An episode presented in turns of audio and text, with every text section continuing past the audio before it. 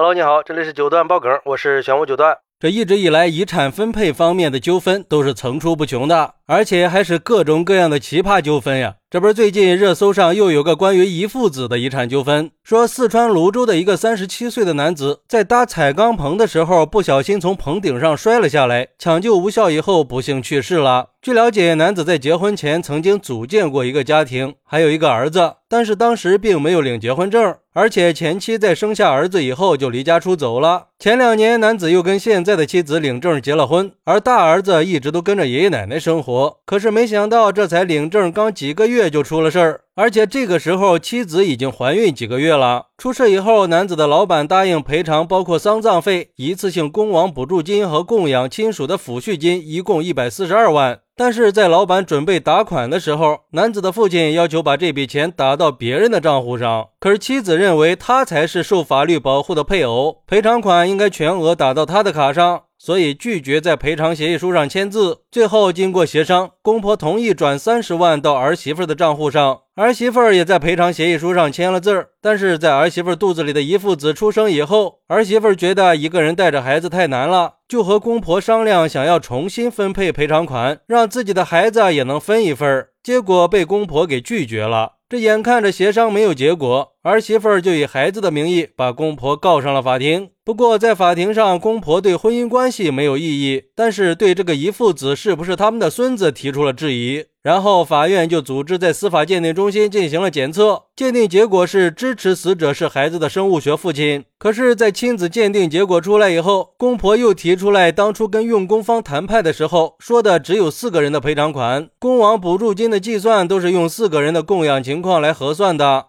如果当时要把遗父子也算在内，那对方给的赔偿款就应该增加呀。但是老板回应说。一般情况下，这种工程事故是赔偿九十多万，当时赔了一百四十二万，就是考虑到了肚子里的孩子，而且当时签订的协议里明确的写着，协议是一次性终结赔偿，双方都不能反悔，家属不能用任何理由再来索要任何赔偿费，而且还有三个证人都证明儿媳妇曾经提出过怀孕的事实，在赔偿款里确实包含了遗父子的份额。最终，法院判决儿媳妇和孩子两人共同获得五十一点二万块钱。因为之前儿媳妇已经拿到了三十万的赔偿款，公婆在判决生效以后的十天内需要再支付二十一点二万赔偿款给儿媳妇。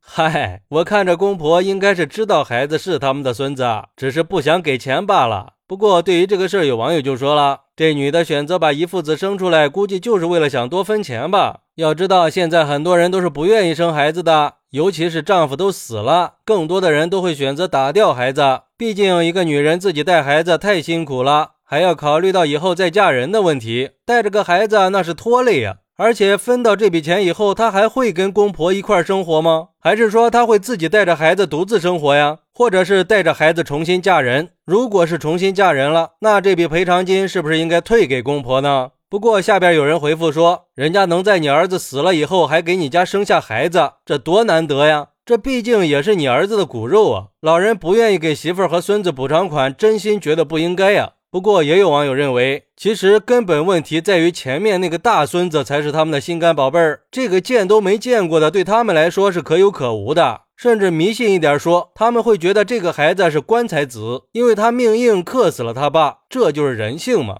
所以，公婆不认遗父子肯定是不人道的行为，应该尊重所有人的继承权利。难道遗父子就没有遗产继承权了吗？而且现在孩子还那么小，小孩的开销也大，需要这笔钱来把孩子养大成人。还有那些说打掉孩子的，有没有考虑过呀？作为一个妈妈，是很爱肚子里的这个孩子的。我觉得考虑问题还是不要太功利，还是要有感情的。而对于这个事儿，有律师认为，根据法律规定，婚生的遗腹子是不需要亲子鉴定的，遗腹子依法享有继承权，所以应该留出胎儿的份额。如果胎儿分娩出来是活的，就正常继承；如果分娩出来是死的，那这部分遗产份额就会让其他的继承人按比例分配。其实我觉得呀，法院的判决是合情合理、公平公正的。不过这种事儿要是搁以前，可能还真不好办。但是现在这科技这么发达，做个亲子鉴定就搞定了。而且这个官司呀，其实也很简单，但是又一次让我们见识到了人性的丑陋。还有那些让别人打掉孩子的，就不说感情方面了，你们有没有想过，打了孩子之后，有可能会以后都还不上了呢？所以不要嘴上说的那么轻松，感情不是让你自己去做决定呀，毕竟那也是一条生命嘛。